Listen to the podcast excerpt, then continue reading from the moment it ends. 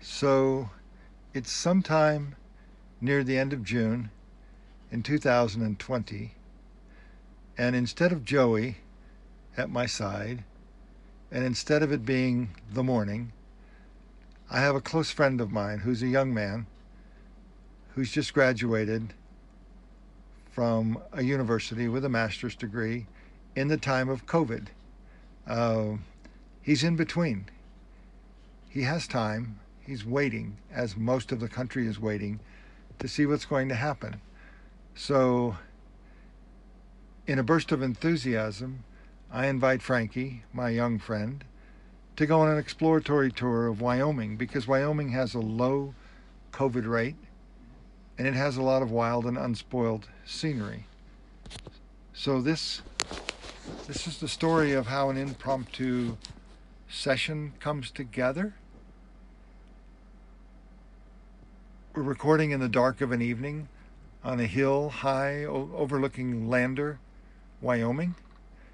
And tomorrow is our last day together on this journey, which I hope we'll both remember for many years to come as a very special time in the meantime of Frankie's life. So, Frankie, tell me how it's been so far being with an old fart of 67, hurtling down the road in a Mercedes Sprinter van, and not having any plans whatsoever or shape for the day. Hello, listeners. Yeah, I guess this is my first introduction into the world of Ken. Uh, it's been great. Uh, Wyoming is beautiful. I don't care what anybody says.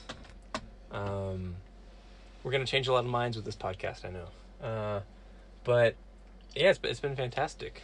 Lessons from the road, I would say, are kind of like you explained with COVID, with sort of where everybody might be at in life right now is there may not be a clear goal on what we're doing this evening or where we're going tomorrow morning. Uh, but we're trusting in each other and uh, yeah, we're making the best of it. So So sadly there is beer. Well, I, I, did, guess, I was holding back a burp. I'm sorry, listeners. I guess gratefully, I, I would say at this point that I've known this young man since he was about 12, and I had no idea about a great number of his characteristics because I, I saw him in general once a year on a guy's trip with his father and several of my friends who are now all of our friends.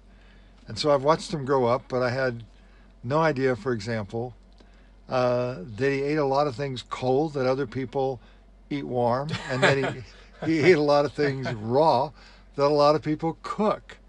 And it's been amazing to see how simple uh, Frankie has been able to make his life sort of a lesson to me. Well, that, that was beautiful. uh, yeah, for the record, yes, Ken is referring to to my taste for cold potatoes and beans, and I'm prepared to take a stand here and now on on air no, uh, uh, yeah, it's it's it's been a long journey. Sure, I think um, I won't out Ken and his age, uh, but he's known me since I was twelve. Uh, that's half of my life now. Um, so in many ways, uh, it's it's only fair uh, to have uh, to to get to know you now, Ken, uh, in such exuberance and vigor in your old age.